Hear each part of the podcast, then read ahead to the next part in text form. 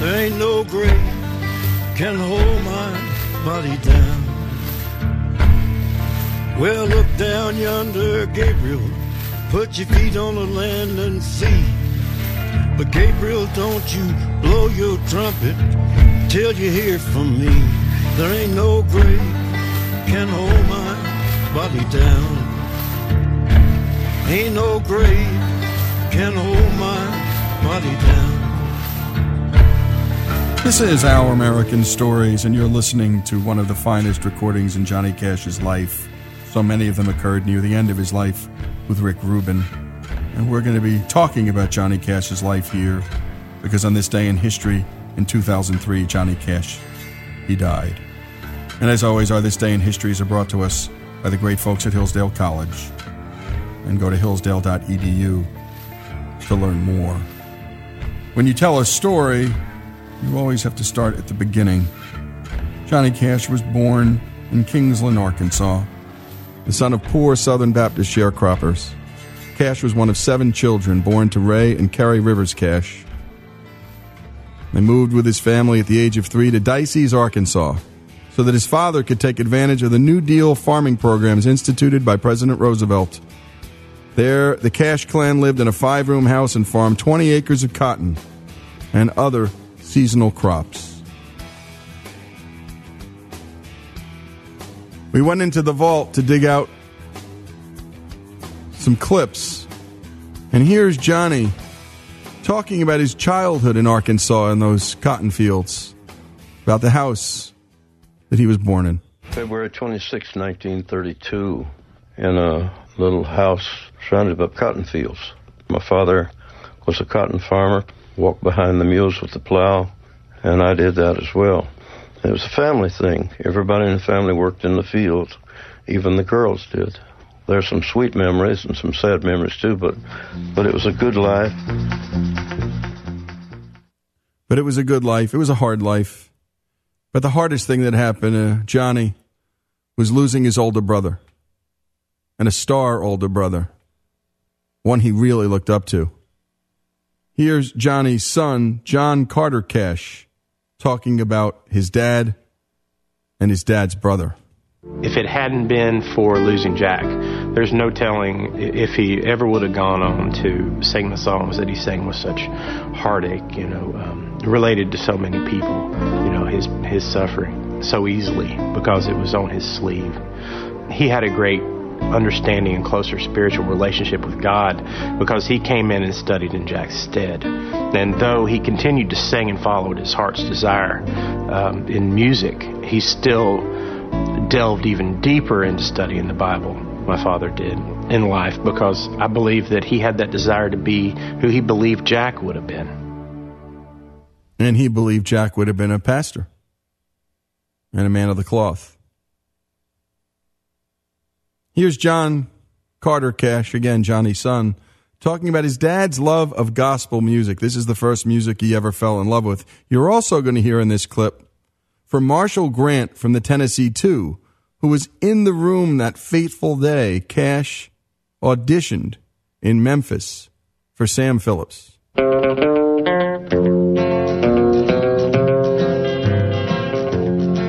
My father's greatest desire when he got into the music business, he wanted to sing gospel songs on the radio. And I think, you know, I, I, think it was only later on that he realized that, that you know, he, he might be actually making records in the studio and that they'd be recorded. He just wanted to sing on the radio. When we went to audition for Sam Phillips, it was still gospel music that we wanted to do. And we auditioned for Sam Phillips at Sun Records with a song called I Was There When It Happened. So I guess I ought to know. Well, I was there when it happened, and so I guess I ought to know. And if you remember in that scene from Walk the Line, Joaquin Phoenix walks into that studio. He sings that song. Sam Phillips is just shaking his head. He doesn't buy what Johnny's selling. And, well, here's the exchange in that movie. We come down here, we play for a minute, and he tells me I don't believe in God. You know exactly what I'm telling you. We've already heard that song a hundred times, just like that, just like how you singing it. Oh, he didn't let us bring it home. Bring, bring it home? All right, let's bring it home. If you was hit by a truck and you were lying out in that gutter dying, and you had time to sing one song, huh? One song people would remember before your dirt. One song that would let God know what you felt about your time here on earth. One song that would sum you up. You telling me that's the song you'd sing? That same Jimmy Davis tune we hear on the radio all day about your peace within and how it's real and how you're going to shout it? Or would you sing something different? And my goodness, he started to sing something different. What's left out of Walk the Line, and we'll get into in subsequent segments in this hour, is that he did keep on singing gospel. But ultimately, this, not soon thereafter, not long after this exchange, was Johnny Cash's first number one song and the number one Billboard hit for him on the country charts. And here it is. I keep a close watch on this heart of mine. I keep my eyes wide open all the time. I keep the ends out for the tie that binds. Because you're mine, I walk the line.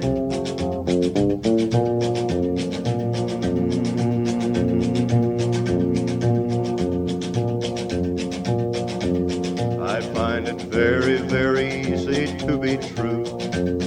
I find myself alone when each day's through. Yes, I'll admit that I'm a fool for you because you're mine. I walk the line. And those lyrics aren't exactly shake, rattle, and roll, folks. I keep a close watch on this heart of mine. I keep my eyes wide open all the time. I keep the ends out for the tie that binds.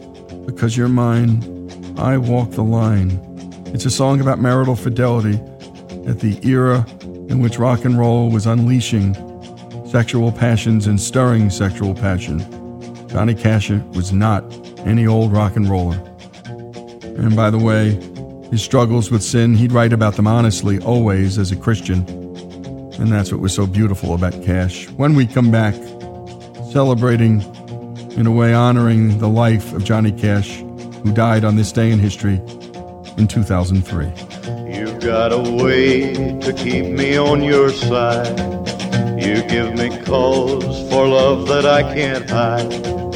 For you, I know I'd even try to turn the tide. Because you're mine, I walk the line.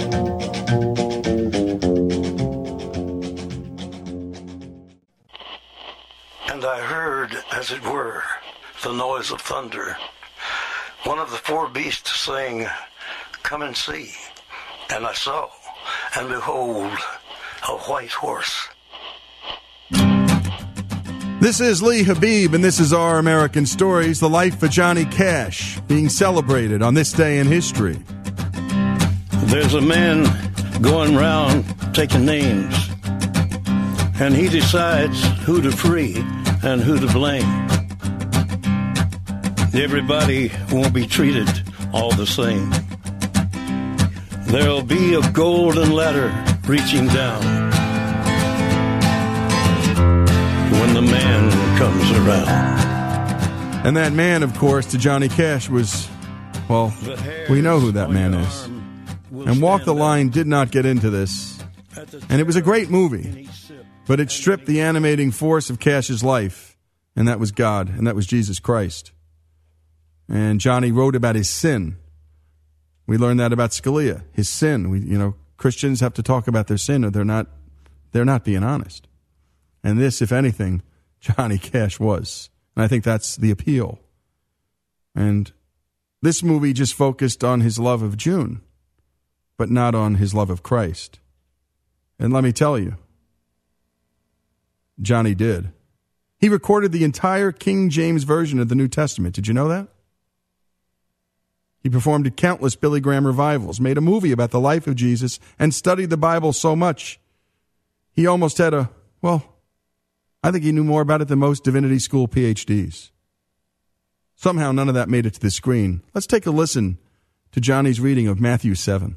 Not everyone who says to me, Lord, Lord, shall enter the kingdom of heaven, but he who does the will of my Father in heaven.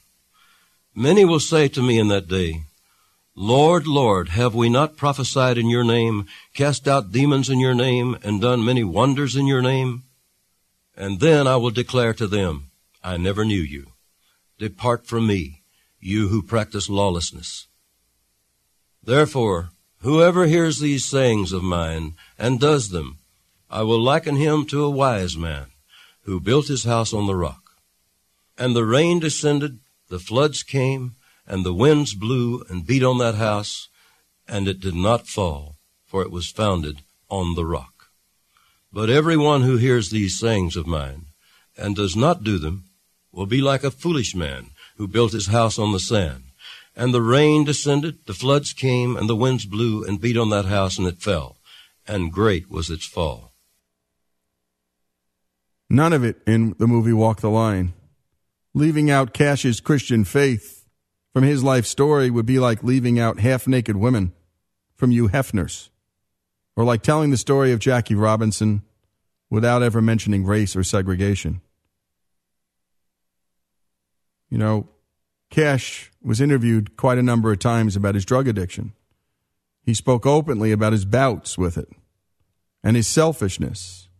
In one interview with Songwriter magazine, he said this You don't think about anyone else when you're on drugs. You think about yourself and where your next stash is coming from or your next drink. I wanted and wasted so much. I mean, we're not talking days I wasted. We're talking years, maybe decades. What a confession.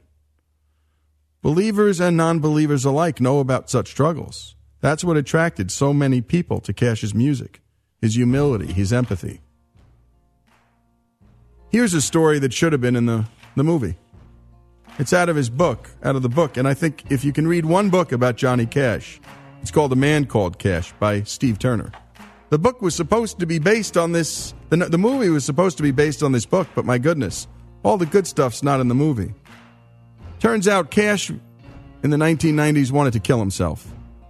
And so he decided to go to Chattanooga, not far from his home, to a place called the Nickajack Caves, where he spent a lot of time.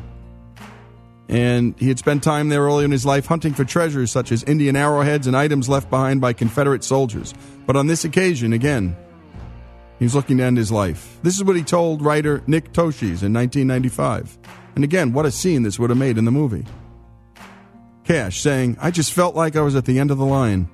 I was down there by myself and I got to feeling that I took so many pills that I'd done it, that I was going to blow up or something. I hadn't eaten in days, I hadn't slept in days, and my mind wasn't working too good anyway. I couldn't stand myself anymore. I wanted to get away from me. And if that meant dying, then okay. I took a flashlight with me into those caves, and I said to myself, I'm going to walk and crawl and climb into that cave until the light goes out, and then I'm just going to lie down. And so I crawled in there with that flashlight until it burned out and I laid down to die. I was a mile in that cave, at least a mile. And by the way, this cave is filled with over a 100,000 bats. But I felt this great comforting presence come over me. And it was saying, No, you're not dying. I got things for you to do. And so I got up, found my way out cliffs, ledges, drop offs. I don't know how I got out, except God got me out. Not in the movie. How does that happen? How does that happen? Well, I think we know how that happens. His love for June is all over that movie, but not his love for Christ. And he loved June because of her almost perfect love for Christ. He said it over and over again. Here's another story that wasn't in the movie. This may be my favorite. In August of 1969, hundreds of thousands of young Americans gathered in Woodstock to catch this concert that at the time no one knew would be Woodstock. I mean, it turned out to be one of the great concerts of all time. Crosby, Stills, Nash and Young, Creedence Clearwater, Janis Joplin, Jimi Hendrix. You name them, they were there. Sly and the Family Stone. It was everybody. Kris Kristofferson had wanted his buddy Johnny Cash to go. Johnny had a show at this time on CBS. And he generally loved to introduce all kinds of new musical acts. We'll get into that in the next segment. His first time ever, his two musical guests were two kids named Bob Dylan and Joni Mitchell. So he loved musicians and he loved celebrating them. But on this particular night, and by the way, that was ABC, not CBS, but on this particular night, he decided to close out his show with one of his favorite gospel songs. And let's take a listen. Were you there when they crucified my Lord?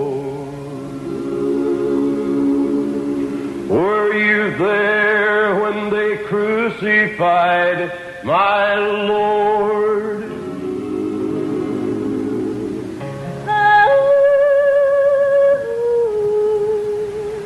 Sometimes it causes me to tremble.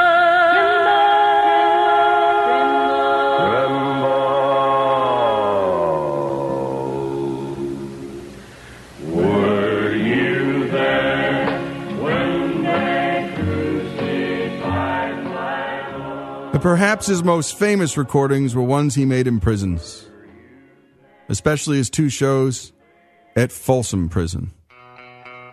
Cash seemed at home there. He didn't see himself as better than those men. He was just one of the guys. He understood the prisoners in ways they realized without him ever saying anything. It didn't hurt that he'd written some of his best songs from the point of view of condemned and convicted men. Again, a sinner. He related. The inmates loved him for that. Actually, America loved him for that. When I was just a baby, my mama told me, son, always be a good boy, don't ever play with guns. But I shot a man in Reno just to watch him die. When I hear that whistle blowing, I hang my head Bono once said of Cash, he doesn't sing for the damned, he sings with the damned. And that was the true mark of Cash's Christian faith the empathy he had for men and women, often overlooked in our society. When Cash got serious about his faith and left the women and alcohol behind, some of his old friends were not very happy with him. Quote, They'd rather I be in prison than church, Cash admitted. Waylon Jennings was especially tough on Cash, according to Turner, accusing him of selling out to religion. He'd be attacked by agnostics and atheists if he appeared too pious, explained Stephen Turner, his biographer, and he would be denounced by the religious community if he appeared too worldly. Talk about a tough line Cash had to walk. And that's the thing about Johnny Cash. He dared to smash musical categories, he even transcended them. And that's, I think, because he shared himself with the world, the better parts and the worst parts. And especially the worst parts. He wasn't afraid to write about his sin. We've talked about it before. And it's what drew us close to him his honesty, his authenticity. Johnny Cash, who died on this day in history in 2003, his story continues here on Our American Story. Well, I won't back down. No, I won't back down. You can stand me up at the gates of hell, but I won't back down. Gonna stand my ground, won't be turned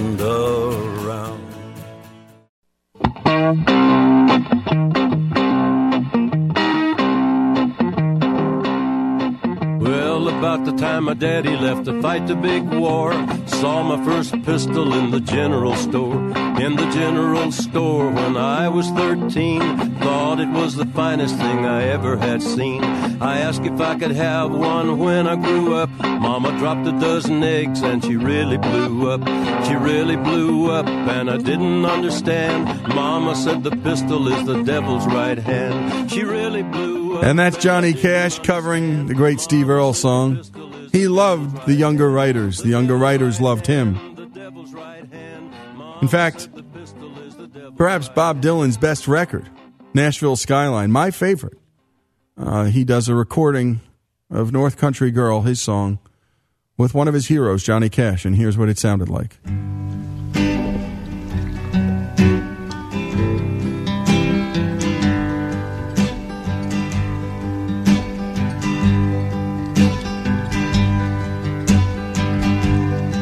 If you're traveling to the North Country Fair, where the winds hit heavy on the borderline, remember me to one who lives there. For she once was a true love of mine. See for me that her hair's hanging down. It curls and falls all down her breast. See for me that her hair's hanging down. That's the way I remember her best. And that was Johnny. About as good as he sounded. There was a period of time in the 70s and 80s when he sounded like a Johnny Cash cover artist.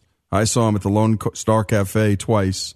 Once it was very sad, and I didn't get it. And I walked out, and he was on something, and it sounded terrible. And then I saw him again in a more acoustic setting, and I'd never seen anything like it. And we're going to get to that in just a bit. But we wanted to talk about Johnny's talent as a storyteller, because boy, was he a storyteller. And I don't think he does it better than in this song that we all know. And let's hear a bit of it. I want you to, to, if you don't mind, Carl, I'd like you to stay out and help us on some songs. Play the I'd guitar. love to. One of the greatest guitar players as well as songwriters and singers in the business. Appreciate a little help on the guitar, all right? Love it. Thank you, Carl.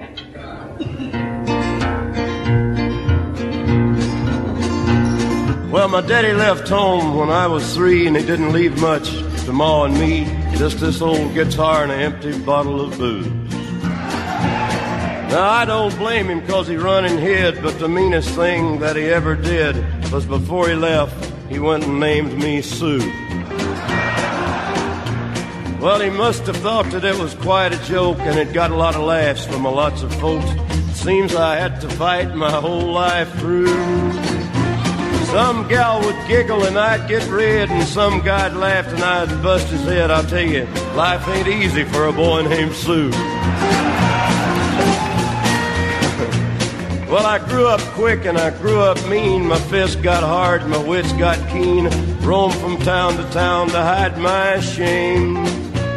But I made me a vow to the moon and stars I'd search the honky tonks and bars and kill that man that give me that awful name. Well, it was Gatlinburg in mid-July, and I'd just hit town, and my throat was dry.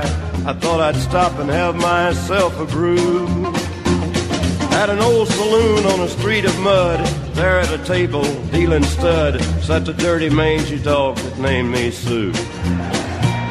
Well, I knew that snake was my own sweet dad from a worn out picture that my mother'd had, and I knew that scar on his cheek and his evil eye. He was big and bent and gray and old, and I looked at him and my blood ran cold, and I said, My name is Sue. How do you do? Now you gonna die? And it just goes on. In fact, stopping this song is really hard to do. But what a story, what a storyteller. In 1999, a bunch of artists got together in a star tribute to Johnny. And Bruce Springsteen, who had actually inspired Johnny, and Johnny covered several of Bruce's songs Highway Patrolman, State Trooper from the Nebraska record. Bruce did an introduction before he performed a song. Let's take a listen to that intro. Johnny, I want to send out a big thanks for the inspiration. Uh, you kind of took the uh, social consciousness from folk music and the, the gravity and humor from country music and the rebellion out of the rock and roll and uh, and taught all us young guys that not only was it all right to to tear up all those lines and boundaries, but it was important. And uh, this was a song I loved from the early recordings for a long time. Hope you like it. And then Bruce covers it in a way, ultimately, just him and a guitar, that would bring Rick Rubin and Johnny Cash together to do just the same. Take a listen. And I found him by the railroad tracks this morning. I could see that he was nearly dead. I knelt down beside him and I listened to the words the dying fellow said. He said they let me out of prison in free For ten long years I paid for what I'd done. I was trying to get back home to Louisiana. Just to see my Rose and get to know my son. Give my love to Rose, won't you, mister? Hey, give her this money. Tell her to buy some pretty clothes. Tell my boys daddy's proud of her. Don't forget to give my love to Rose. Tell my boy my daddy is proud of him. Something I think Johnny always wanted to hear from his own dad. Bring My Love to Rose, one of my favorites, Bruce's favorite. And then a little bit later, Dave Matthews comes out with Emmylou Harris. And take a listen. Well, I spoke not a word, though it meant my life. I've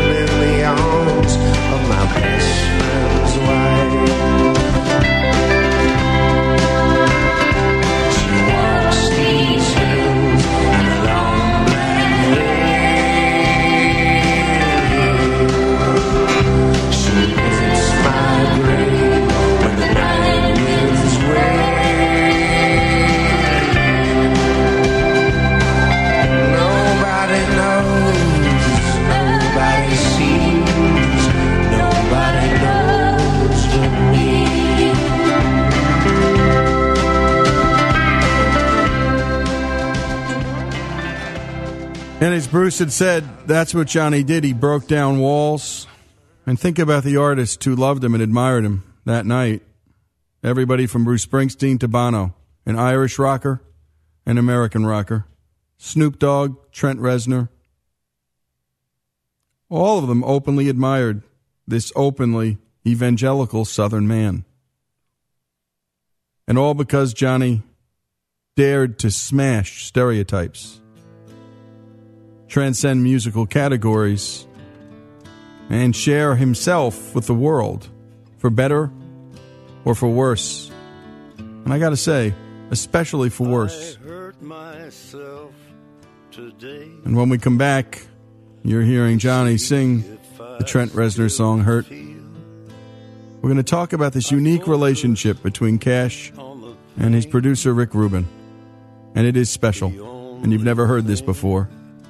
This is Lee Habeeb. This is Our American Stories. The needle tears the hole. The life of Johnny Cash, who died on this day in history in 2003. Try to kill it all away, but I remember everything. What have I become?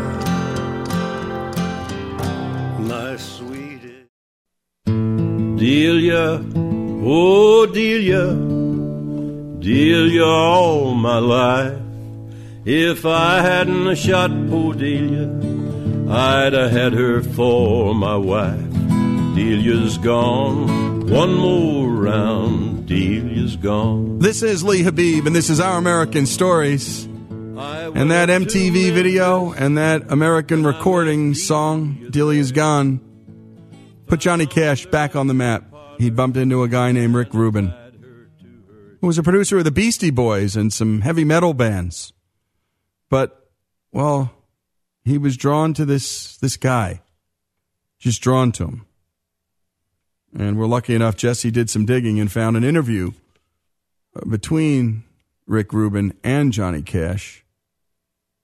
And what had happened at Cash was he'd sort of become a, well, let's sort of just say a cover act of himself. And he had lost touch and contact with that original artist, those original feelings back in that Sun studio. And between the drugs and some bad decision making, I think he had lost himself as an artist. And it took this young Buddhist, because Rick Rubin was a Buddhist and is, to get him in touch with his, actually, I think his faith, his songwriting, the guitar, and that microphone, and nothing else. Let's take a listen. From the documentary on the production of the American recordings of Johnny Cash, we hear this master producer, Rick Rubin, talking about how he realized that he wanted to work with this country legend. Most of the artists that I had worked with at that time were all new bands and young artists, and I was thinking it'd be really fun to work with a substantial grown up artist. And I started thinking about all of the great legendary artists and who may have been in a in a place that maybe either wasn't doing his best work or wasn't in a good situation. And Johnny was the first one to came in came into my mind of really legendary status, important, uh, timeless artist. Well, here's Johnny talking about his first recollection of meeting Rick Rubin backstage at one of his concerts and how they eventually started talking about recording together. Rick Rubin called my manager, Lou Robin, and said he would like to talk to him about recording me. And Lou invited him to come to a concert. So he came to a concert a few miles south of Los Angeles. And I met him backstage. And we didn't really talk about me recording with him then. We talked about the record business and what I had been doing and what I hadn't been doing mainly. But he said, I'd like to talk to you again. You know, it was getting late. So he came to another concert. And we sat back backstage and talked, and he said, I'd like to record you on American. And I said, What would you do with me that, that uh, everybody else has tried to do, you know, and couldn't? And he said, Well, what would you like to do? He said, That's what I'll do. And I, you know, I said, Well, I would like to just take my guitar and sit down in front of a microphone and, and sing until I found the songs that I wanted to record and then record them the way that, that I feel like they should be done. And, and he said, Well, that's what I want. He said, I want to get the best out of you.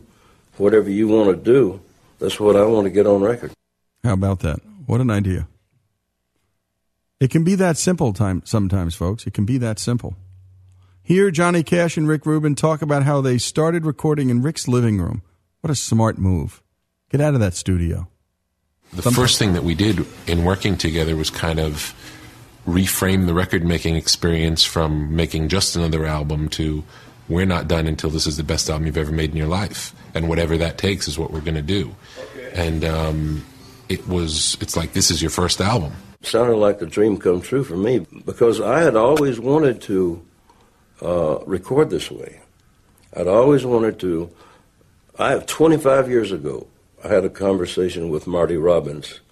I said I always wanted to record an album called Johnny Cash, Late and Alone.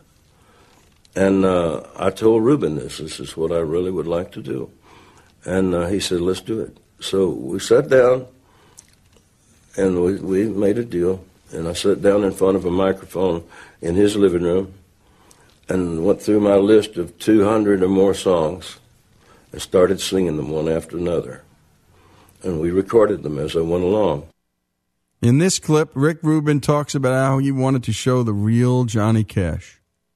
Johnny says it gave him a new enthusiasm, enthusiasm he never thought he would ever get to experience again. I was really interested in getting to the heart of who he was and really exposing that and, and showing the world who he really was. Back about 18 and 25. It's given me an opportunity to uh, express myself artistically that I never had before. I wrote a letter to my uncle. I've drug out every old song that I ever wanted to sing, and and I've sung them. The Tennessee stud was long and lean, the color of the sun, and his eyes were green. It's given me an enthusiasm and a, and a new uh, look at what I, what my possibilities and capabilities are that I never thought I would get to experience. Well, imagine that a young man inspiring an older guy to get in touch with his original self, and maybe a self he never knew. Well, Cash says the reaction he got after a concert he did in the Viper Room in Los Angeles because ultimately Cash had to test these songs out.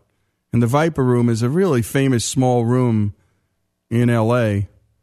And Johnny gets up there with just the guitar and he starts singing these songs alone and he doesn't know what's going to happen. He has no idea what the reaction will be. He's probably scared out of his wits, which is good. And well, he plays and the audience the audience went crazy. They wanted more because they were hearing this colossal talent. Really, almost for the first time, it sounded like. Here's Cash talking about the reaction he got in that room that night. well, the reaction was like the 50s all over again. It was like that kind of excitement. The 50s, you know, like I had was, I had freedom of choice in the studio. I did an album the way I wanted to, exactly the way I wanted to, the way it felt good to me, the way it felt good to my producer. And the reaction from the critics and the fans was beautiful. To be free. Well, let's take a listen. Uh, take a listen to a couple of the cuts. Of course, the first, the most historic, his cover of Nine Inch Nails is in Trent Reznor's "Hurt."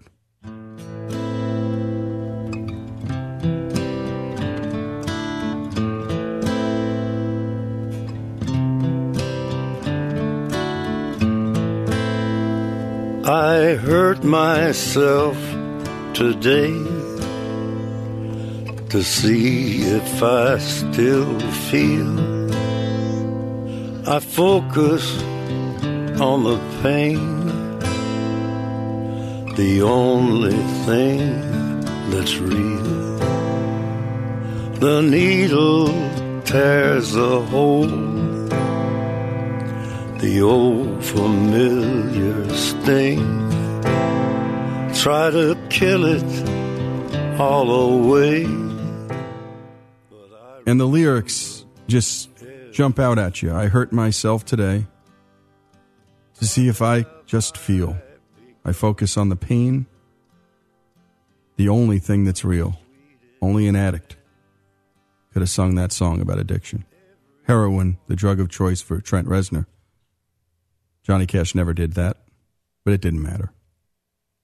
Here's Jesse's favorite God's Gonna Cut You Down.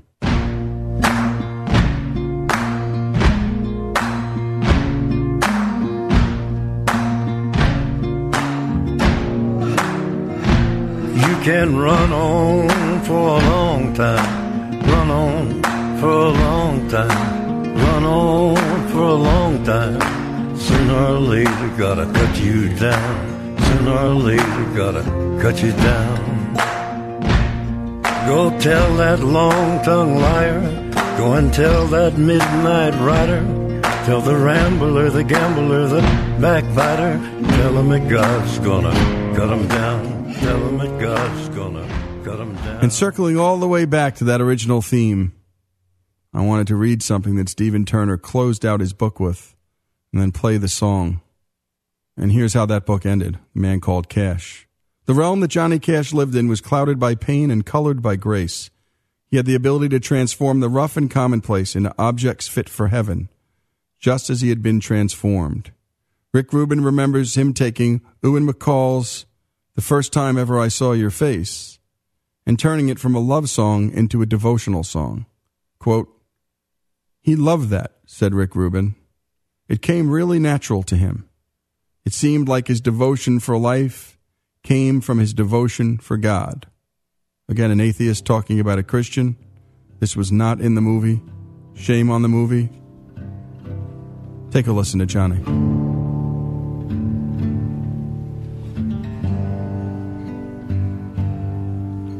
The first time ever I saw your face, I thought the sun rose.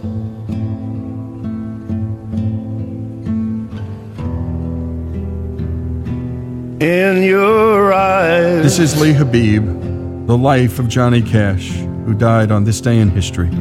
in 2003. And the moon and the stars were the gifts you gave.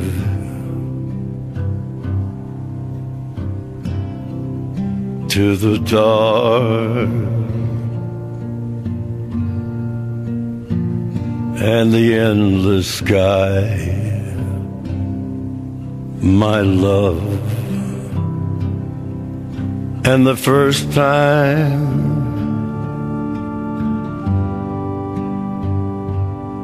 ever I kissed your mouth.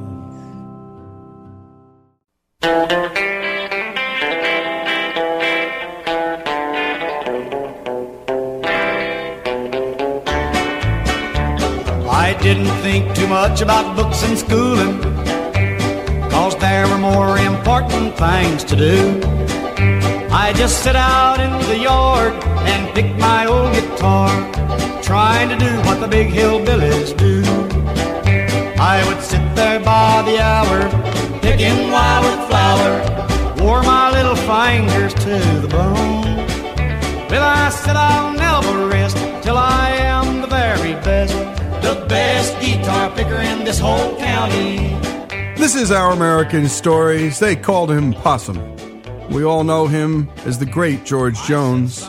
That's him we're listening to now with a song of his own called Best Guitar Picker.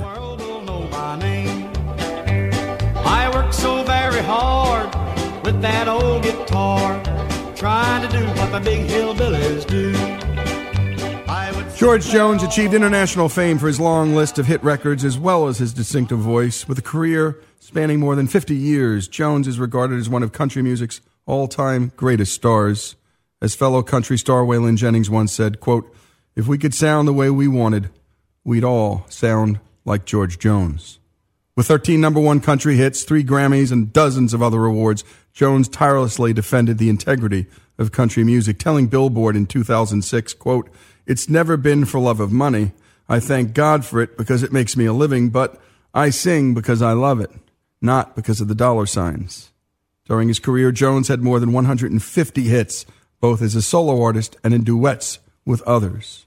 Born in Texas, Jones first heard country music when he was seven and was given a guitar at the age of nine. Like so many other famous musicians, George Jones began performing in the church. I didn't realize that uh, you even got paid for it. Uh, you know, at, at the beginning, uh, I, I started off singing in churches and things like that, and and I got to hearing, uh, you know, Roy Acuff and all of them on the Grand Ole Opry. And uh, I got my first guitar when I was about uh, nine or ten or something like that.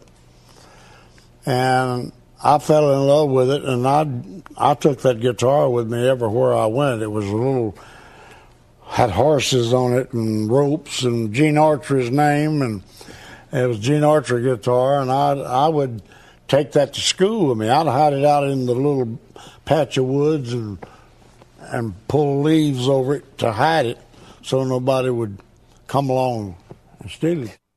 Young George Jones was given his first guitar lesson by the preacher's wife. He would then go to entertain passengers on the city bus with his music. the preacher's uh, wife, uh, Sister Annie, and she uh, taught me the basic chords like G, C, D, and and A, and what have you, F, and I, it all just came to me like it was just normal, you know. And that's that's when I started traveling. When we moved into Beaumont, the big city, you know, from Kountze, I lived out in the country we moved in there, and um, I would uh, I got to know everybody by taking that guitar with me on the the bus, the city bus lines, and uh, they got to where they knew me, and then didn't cost me nothing. I spend my days, you know, uh, uh, going back to towards the back of the bus, get back there, and just start playing and singing, and everybody acting like they enjoy it, and I thought that was the greatest feeling in the world, you know. So uh, I'd go to the end of one bus line, get on another bus, go to the end of it. And finally, I'd get on the right one to get back home. And it was just, uh, I just loved it so much, couldn't stay away from it.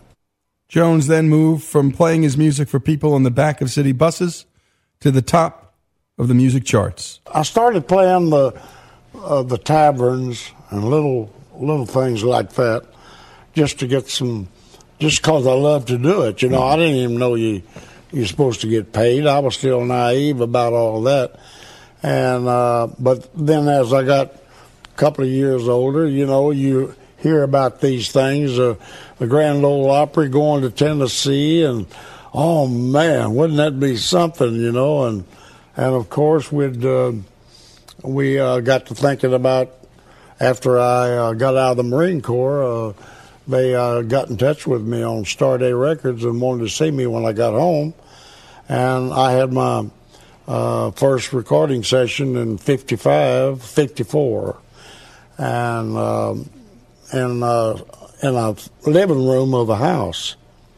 Uh, they had egg crates all over the wall to soundproof it a little, but you could still still hear the 18 wheelers go by. But anyhow, you know, when we got our chance to to come and do a song on the Opry when I had finally got Why Baby Why going, and that was the biggest thrill, you know, just to see your name in the in the charts, you know, and and people talking about it, and oh my goodness! Uh, and then when I and then I found out you can get money for it.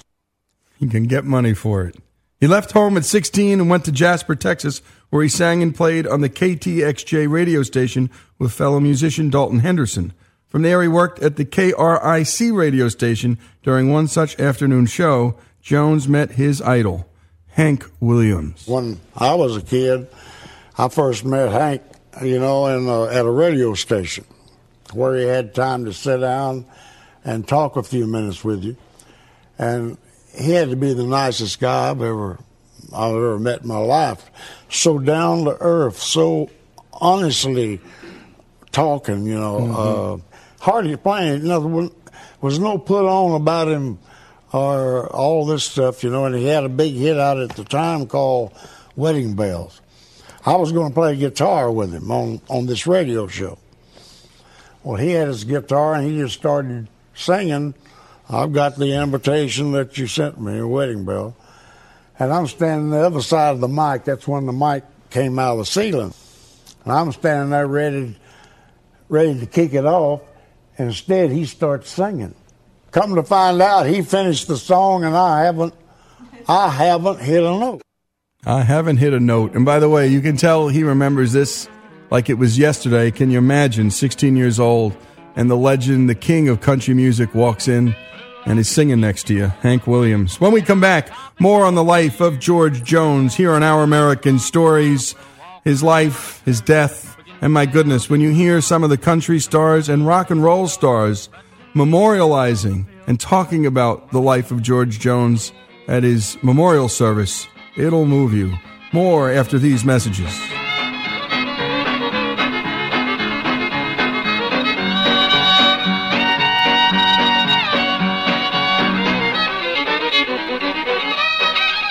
Now you might say to me, let's eat. I might say my name is Pete. Go ahead and steal a life that isn't real later. I might say, and Bill, cause there ain't no money in this deal. The life of George Jones here on Our American Stories for the hour. Because, well, because. Jones served in the United States Marine Corps, was discharged in 1953, and married his first wife, Shirley Ann Corley, in 1954. His first record, No Money in This Deal, appeared on Starday Records, beginning the singer's association with producer and mentor H.W. Pappy Daly. The song was actually cut in Starday's Records co founder Jack Starnes' living room. Let's take a listen.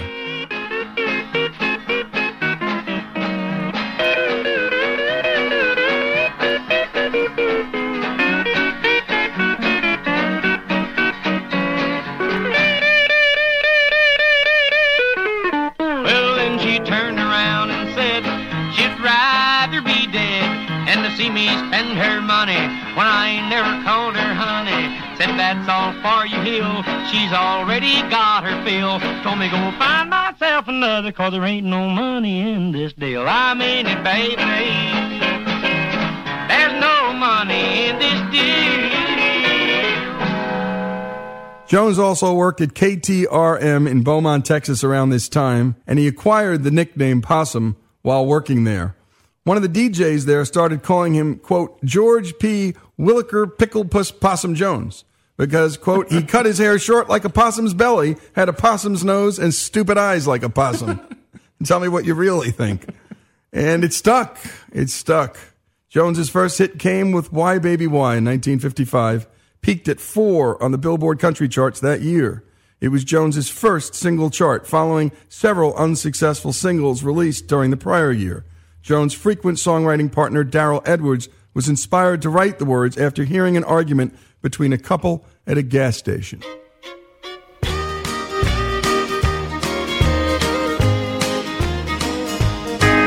Tell me why, baby, why, baby, why, baby, why you make me cry, baby, cry, baby, cry, baby, cry. Lord, I can't help but love you till the day that I die. So tell me why, baby, why, baby, why, baby, why? Well, I've got a crow I wanna pick with you, just like last time when the feathers flew. You're running wild, kicking up your heels, leaving me at home with a handful of bills. Lord, I can't live without you, you know it's true. But there's no living with you, so what'll I do? I'm going honky tonk and get as tight as I can. Then maybe by then you'll appreciate a good man. In 1959, Jones had his first major number one on the Billboard country chart with White Lightning, written by J.P. Richardson, aka the Big Bopper, and of course, he went down with Buddy Holly on the day the music died. Let's take a listen to George Jones.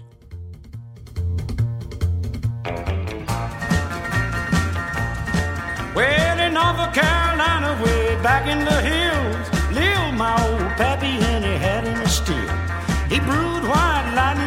sun went down. Then he'd fill him a jug and he'd pass it around.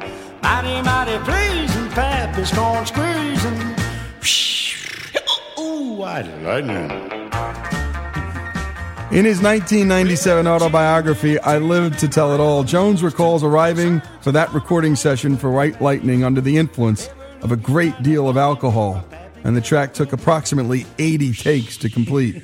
This was perhaps understandable since his lifelong friend, the Big Bopper, whose composition he was recording, had been killed, as we just noted, during the preceding week in that tragic ending of so many great musicians' lives. To make matters worse, Buddy Killen, who played the upright bass on the recording, was reported as having severely blistered fingers from having to play his bass part 80 times. Killen not only threatened to quit the session, but he also threatened to physically harm Jones for the painful consequences of his drinking. And by the way, we're going to get into more of that because there were painful consequences, but Jones ultimately got sober. And in his memorial service, my goodness, you hear so much storytelling about that. While touring, Jones met and played shows with Elvis Presley and Johnny Cash.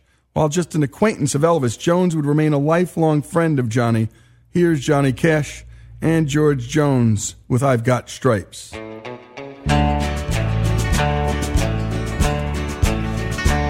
On a Monday, I was arrested. On a Tuesday, they locked me in the jail. On a Wednesday, my trial was attested. On a Thursday, they said guilty, and the judge's gavel fell. I got stripes, stripes around my shoulders. I got chains, chains around my feet. I got stripes, stripes around my shoulders. And them chains, them chains, they're about to drag us down. On a Monday, I got my striped breeches. And on a With Presley's explosion in popularity, though, pressure was put on Jones, well, to sound more like Elvis. His heart was never in it, and he quickly regretted the decision. Rocket was the rockabilly single by George Jones released under the pseudonym Thumper Jones, not wanting to use his real name and jeopardizing his reputation as a country artist. Let's take a listen.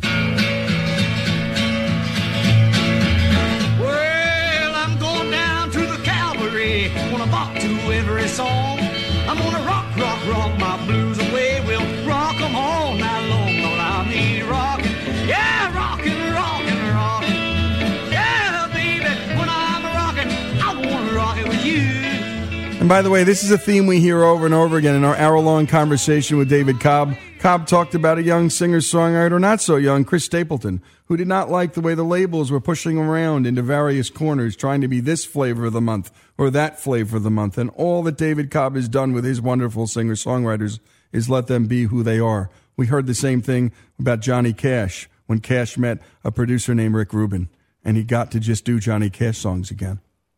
So these artists, they're vulnerable to this kind of stuff, and we love telling these stories here on Our American Stories. Jones signed with United Artists in 1962, and he immediately scored one of the biggest hits of his career, She Thinks I Still Care.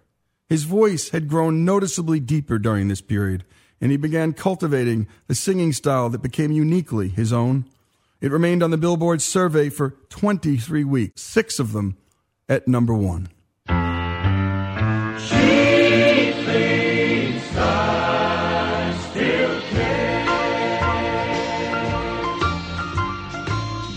Just because I ask a friend about her. Just because I spoke her name somewhere. Just because I rang her number by mistake today. She thinks I still. For the rest of the 1960s, Jones would score only one number one 1967's Walk Through This World with Me, but he practically owned the country music charts throughout the decade. Jones's binge drinking and use of amphetamines on the road, though, caught up with him in 1967, and he had to be admitted into a neurological hospital to seek treatment for his drinking. Jones would go to extreme lengths for a drink if the thirst was on him.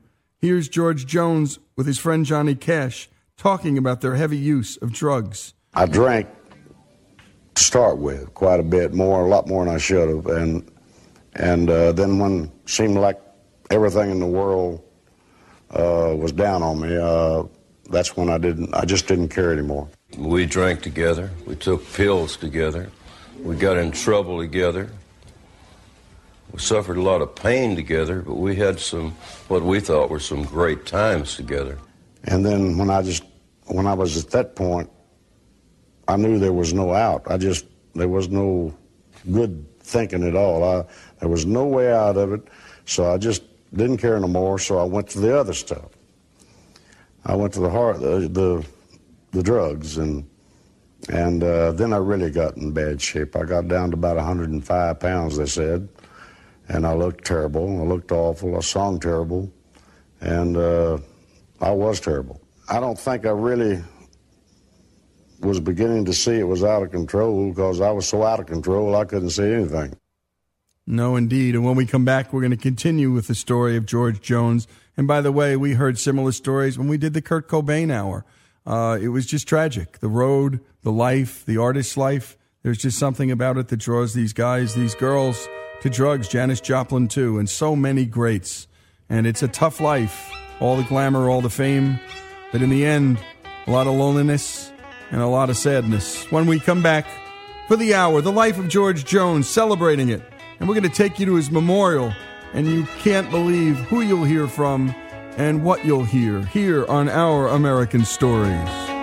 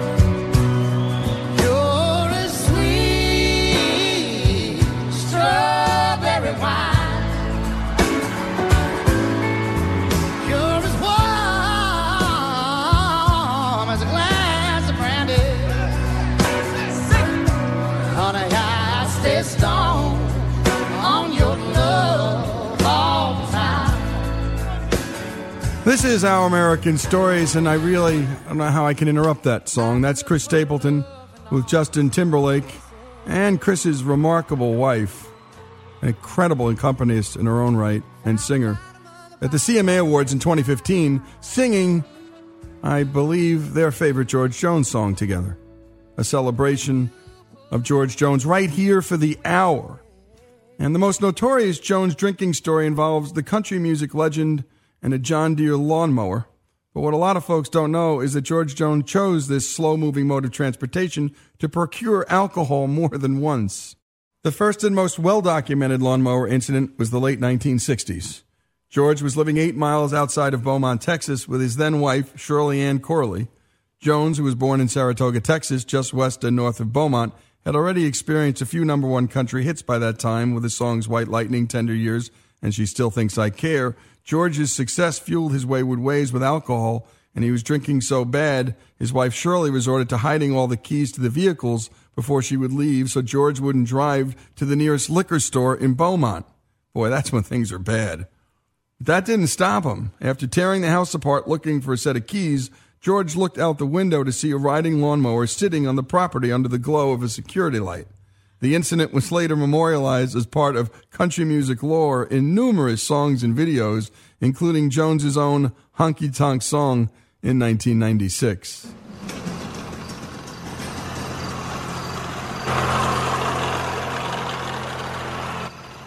Looks like I'm gonna need some backup over here. Possum's at it again. Back up, zip back up quick. I saw those blue lights flashing over my left shoulder. He walked right up and said, Get off that riding mower. I said, Sir, let me explain before you put me in the tank. She took my keys away, and now she won't drive me to drink. I need a honky tonk song, a cold, cold beer, a hardwood floor, a smoky atmosphere, a pocket full of change to last me all night long.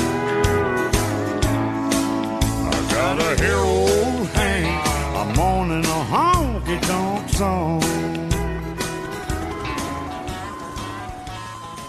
George Jones eventually married artist Tammy Wynette after their tours were booked by the same agency and their paths crossed. By 1980, Jones had not had a number one single in six years. Many critics began to write him off. However, the singer stunned the music industry in April when He Stopped Loving Her Today was released and shot to number one on the country charts, remaining there for 18 weeks. Here's George Jones talking about this time in his life and how this song came to be. This was uh, right when I was at my lowest point, and I was having all my problems. And I went in the uh, rehab, and I got straightened out. And as soon as I got out, I, I'd been carrying that song almost a year. And as soon as I got out and got straight enough, we went in to the studio with Billy Sherrill and recorded He Stopped Loving Her Today. And I said, it still ain't a hit because it's too sad, it's too morbid. They're not going to buy this record, but I love it because it's been on my mind for almost a year. So let's do it. Bobby Braddock and and um, Curly Putman, and Bobby Braddock is. You wouldn't think a song like this would come from him because he's a funny character. But I, I love his writing, and you wouldn't think a ballad like this is that pretty would come from somebody like Bobby Braddock. I told Billy, I said, please uh, talk to Bobby and Curly and, and see if they will write another verse, and uh, which came, which did come, uh, and as a recitation. The part where I, at the end of the song, where I do the verse and I, I do the recitation. Yeah. And Millie does the high, pretty uh, soprano voice, whatever it is. And uh, but that just made the song. I said she's got to come back. She's got to come back either now or some way in his life, or before he dies, or either at his funeral. And this is exactly what they wrote. And when I came out of rehab and got my life straightened out, this was the first record that I cut. This song became the single of the year for George. It became the song of the year in 1980. It also became the Country Music Association Song of the Year in both 1980 and 1981. And by the way, this song has become so synonymous with Jones that few singers dare to cover it. Here's why. He said, I'll love you till I die. She told him, You'll forget in time. As the years went slowly by, she still preyed upon his mind. Kept her picture on his wall. Went half crazy now and then. But he still loved her through it all. Hoping she'd come back again. Kept some letters by his bed. It in 1962. He had underlined in red every single I love you. I went to see him just today. Oh, but I didn't see no tears. All dressed up to go away. First time I'd seen him smile in years. He stopped loving her today. They placed a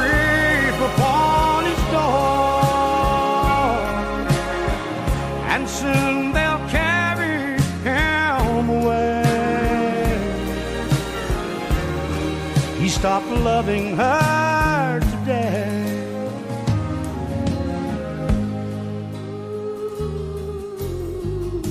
When we come back, we're going to take you to George Jones's memorial service in 2013. You're going to hear from everybody. You're going to hear from Alan Jackson, Kenny Chesney, Kid Rock, Ronnie Milsap, Randy Travis, and Vince Gill and Patty Loveless. My goodness, whether you hear what they do, it's just so beautiful. They all share their memories, and you'll hear a few of them sing and pay tribute to the man they loved and admired. And by the way, the fact that George Jones was able to clean up his act and stay sober is a key part of what you'll hear coming up. The life of George Jones, celebrated here on Our American Stories. He stopped loving her today.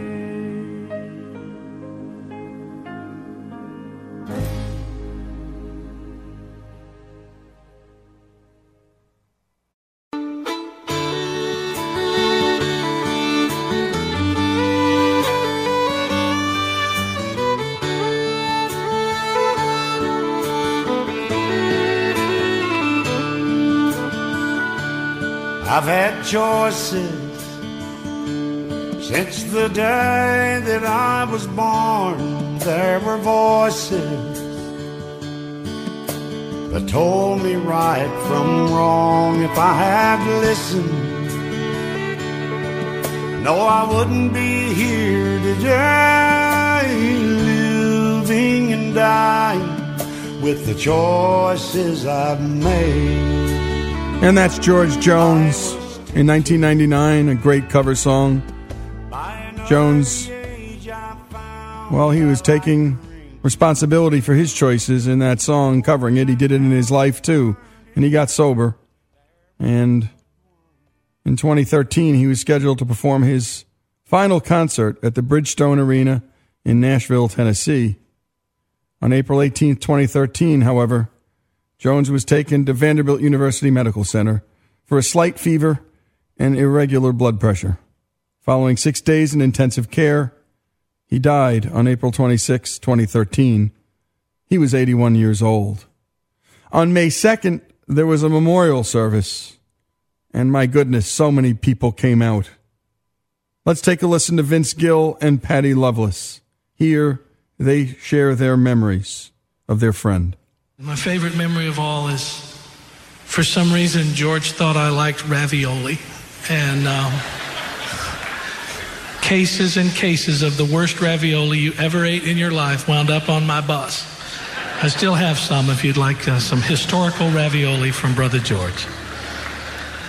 But, uh, Patty, would you like to say anything? I'm sure you would. Absolutely. You want me over here or over there?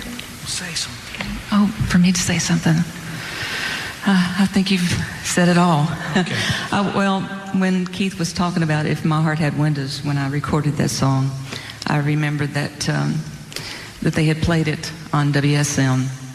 And uh, they got a, a call from some lady that had called in and, uh, you know, said, well, that was really nice what she did, but she can't sing it like George Jones. And you know what? I totally agree. Vince Gill and Patty Loveless went on to sing Go Rest High on That Mountain to say goodbye to their friend George Jones.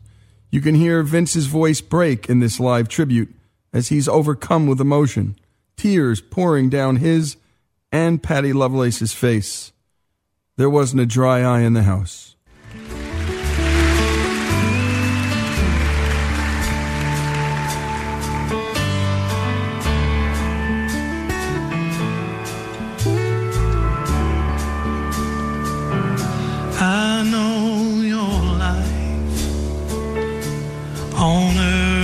Was trouble,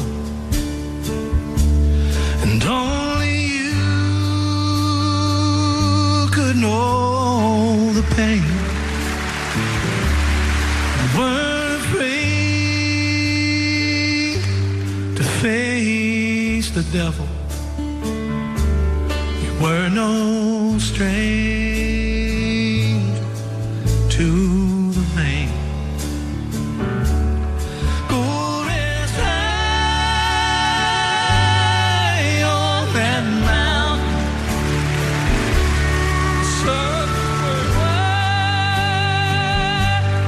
is done. Go to heaven and shout love for the Father, Father and the Son. And by the way, you rarely hear in your life Vince Gill miss. And he missed because he just couldn't do it. He was tearing up. You ever get a chance, go to the video. You'll cry watching it. Kid Rock got up next, of all people. It turns out he wrote with George Jones and he was a friend of George's. And he shares a story about one of his first interactions with Jones early in their friendship. It was probably 10 years ago or so. First time I came into contact with George. And he'd asked me to write a song for him. And uh, I asked if I could pick his brain a little bit, get him on the phone. I called Nancy, who, by the way, at the time I thought was his secretary. I didn't know any better. Um, so she, I talked with her for a while about it. She put me on the, on the phone with him, and I said, uh, I said, I'd just like to pick your brain and see where you're at in life and what you're thinking to help me write something for you. And he said, I'll never forget, he said, um, I just wonder now that I've got my life together and so in love with Nancy, how Tammy and all these people would view me from heaven looking down now. And I thought, I just blurted out, oh, we need to write the ultimate drinking song. And he goes, no, no, no, no, no, no. He said, I'm done singing those drinking songs. And he pointedly said it. And I tried to explain, you know, no, I'm talking about closure, this, that, and the other. And um, we spoke a bit more, and I hung up, and I, I wrote a song. I, I, wrote a verse and a chorus for a song that I never got to uh, give to him. And I'll just give you a little bit of it. It was called, uh, and the chorus said, I may be a little slower, but I'm still 12 steps ahead of you. I spent a lifetime getting sober, and I wondered if you knew that now I'm spending my days without the bottle, high in love with you. And, um, and you get to know why Kid Rock is Kid Rock. He can write. Country star Brad Paisley was up next to memorialize his friend with some heartfelt memories before he performed Me and Jesus. There are a lot of TV networks covering this today, and uh, there's probably a lot of young people watching, and you, you must be thinking, boy, they're making a ruckus about this guy. I would encourage you, if you don't know about him, to go find him now, to go buy his records and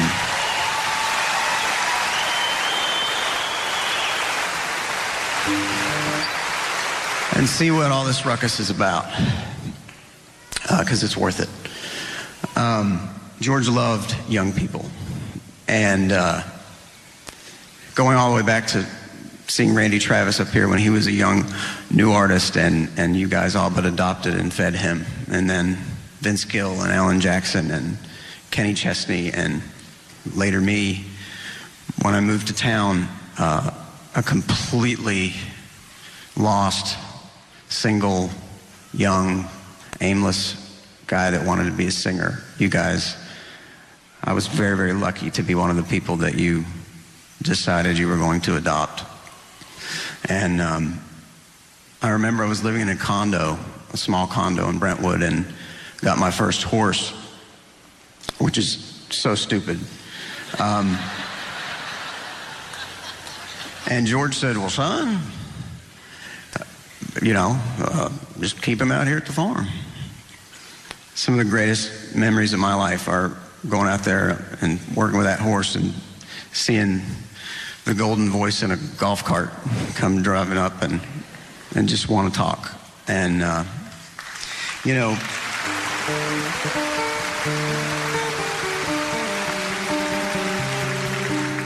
I, I'm lucky enough that I met George when he had he had gotten right with with the Lord and with and had beat the demons and had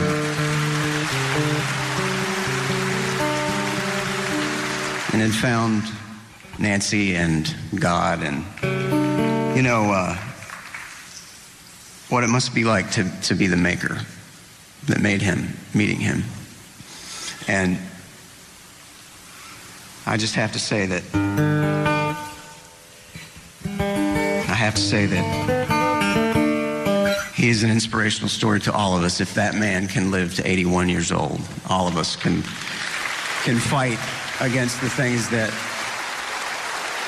that bring us down. And next up was George Jones's pastor, Mike Wilson, who shared his favorite George Jones story. My favorite story was when we were truly introduced to George my son, my oldest son, Dylan, has the opportunity to go to school with one of George's granddaughters. And Dylan came home one day and he said, Dad, Brianne's grandpa was at school signing autographs. I said, Well, great. Who's Brianne's grandpa? I don't know, some old guy. and then he said, He had his wife with him. I don't know who is it. I don't know. He went to his backpack and pulled out this ratty piece of paper and I remember looking at it and my jaw hit the floor and I said, Dylan, that is George Jones and Miss Nancy. And he looked at me, and this is how George will forever be known in our house. No, Dad, that's Brian's grandpa.